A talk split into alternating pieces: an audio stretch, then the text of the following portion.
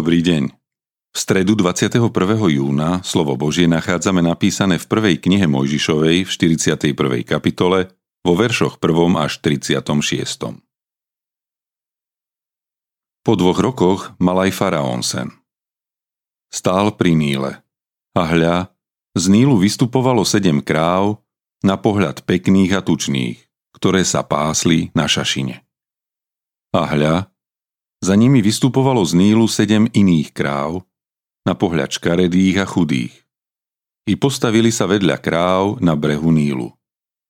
Kravy, na pohľad škaredé a chudé, zožerali sedem kráv na pohľad pekných a tučných. V tom sa faraón prebudil. Keď znova zaspal, snívalo sa mu po druhý raz. Na jednom steble rástlo sedem tučných a pekných klasov. A hľa, za nimi vyrástlo sedem tenkých klasov, vysušených východným vetrom. Tenké klasy pohltili sedem tučných a plných klasov. Na to sa faraón prebudil a zbadal, že to bol sen. Ráno bola jeho mysel vzrušená. Preto faraón dal zavolať všetkých egyptských vešcov a všetkých mudrcov a vyrozprával im svoje sny, ale nebolo nikoho, kto by ich faraónovi vyložil. Na to hlavný pohárnik povedal faraónovi. Až dnes si uvedomujem svoju vinu. Keď sa faraón rozhneval na svojich sluhov, uvrhol ma do väzenia, v dome veliteľa telesnej stráže, mňa i hlavného pekára. V tú istú noc sme mali sen, ja i on. Každý z nás mal sen zvláštneho významu. Bol tam s nami hebrejský mládenec, sluha veliteľa telesnej stráže a my sme mu naše sny vyrozprávali. On nám ich vyložil. Každému osobitne vyložil jeho sen. I stalo sa tak, ako nám to on vyložil. Mňa faraón uviedol späť do môjho úradu a tam toho dal obesiť. Na to faraón dal zavolať Jozefa. I hneď ho vyviedli z temnice, dal sa ostrihať Preobliekol si šaty a predstúpil pred faraóna. Vtedy faraón povedal Jozefovi. Mal som sen. A nie nikoho, kto by mi ho vyložil. O tebe som však počul, že vysvetlíš sen, len čo ho počuješ. Na to Jozef odpovedal faraónovi. Nie ja, ale Boh dá faraónovi priaznivú odpoveď. A faraón povedal Jozefovi. Snívalo sa mi, že som stál na brehu Nílu. A tu zrazu sedem kráv, tučných a pekných na pohľad, vystupovalo z Nílu a pásli sa na šašine. A hľa, za nimi vystupovalo sedem iných kráv, chatrných, na pohľad veľmi škaredých a chudých. Nič také škaredé som v celom Egypte nevidel. Chudé a škaredé kravy zožrali sedem prvých tučných kráv.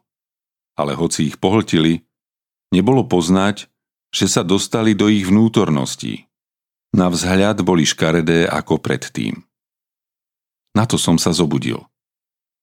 Potom som videl vo sne, že na jednom steble rástlo sedem plných a pekných klasov. Zrazu vyrástlo za nimi sedem prázdnych, tenkých, východným vetrom vysušených klasov. Tu tenké klasy pohltili sedem pekných klasov. Rozpovedal som to vešcom, ale nikto mi to nevedel vysvetliť. Jozef odpovedal faraónovi. Faraónové sny znamenajú jedno a to isté. Boh oznamuje faraónovi, čo mieni urobiť. Sedem pekných kráv je sedem rokov. Aj sedem pekných klasov je sedem rokov. To je jeden sen. Sedem chudobných a škaredých kráv, čo vystúpili za nimi, je sedem rokov a sedem prázdnych, východným vetrom vysušených klasov je sedem rokov hladu. Na to som myslel, keď som hovoril faraónovi, že Boh zjavuje faraónovi, čo mieni urobiť. Aj hľa, príde sedem veľmi úrodných rokov v celom Egypte. Ale po nich nastane sedem rokov hladu. A zabudne sa na všetku hojnosť v Egypte. Hlad zmorí krajinu. Takže v nej neustane ani stopy z niekdajšej hojnosti pre ten veľký hlad, ktorý potom nastane. A keďže sa sen faraónovi opakoval, Znamená to, že Boh o tom pevne rozhodol a čo skoro to uskutoční. Teraz však nech si faraón vyhľadá rozumného a múdreho muža, aby ho ustanovil nad Egyptom. Nech faraón zakročí a nad krajinou ustanoví dozorcov, ktorí by v Egypte po sedem úrodných rokov vyberali petinu úrod. Nech zozbierajú všetky potraviny v nastávajúcich dobrých rokoch a nech uskladnia zrno pod moc faraónovu, na potravu pre mestá a tak ho zachovajú. Tieto potraviny budú pre krajinu zásobou na 7 rokov hladu, ktoré prídu na Egypt a krajina nezahynie hladom. Hľadaj za tým Boha. Niekto povie, že je to náhoda, iný zhoda okolností, ďalší, že je to šťastie a niekto za tým vidí svoju silu a vlastné správne rozhodnutie. Ale veriaci človek za všetkým vidí Boha, jeho moc a plán. Za faraónovým snom stojí Boh, ktorý kráľovi zvestuje, čo jeho samého a jeho národ v najbližších rokoch čaká. Pán Boh pripomenul čašníkovi, čo pre neho Jozef urobil vo vezení, ako mu vyložil sen, ktorý sa stal skutočnosťou. Ako Jozef vyznal, že Boh dáva na ľudské otázky priaznivú odpoveď. Pán Boh dáva aj vysvetlenie tým, ktorí nechápu. Pán Boh je ten, kto sa rozhodol a kto to uskutoční. V celom Jozefovom príbehu treba hľadať Boha. Vlastne vo všetkých biblických príbehoch treba vidieť pána, aj keď sa tam jeho meno priamo nevyskytuje. Kiež by sme to aj my dokázali. Vidieť nášho pána, jeho vôľu, jeho moc v každej chvíli nášho života. Dokonca aj za čakaním ho treba vidieť, tak ako ho videl Jozef. Pán Boh vedel, prečo musel ešte dva roky zostať vo vezení.